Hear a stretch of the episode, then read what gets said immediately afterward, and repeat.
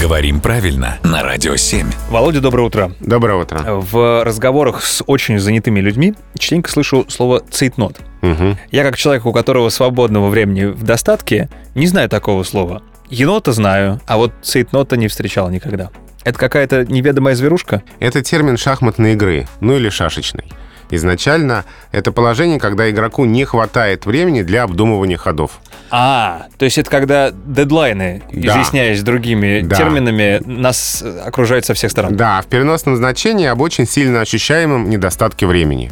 И вот интересно, да, ведь слово «цейтнот» заимствование из немецкого языка. Мгм. Ты вот правильно сказал, дедлайны. Сейчас мы, наверное, не скажем, что я в сильном цейтноте.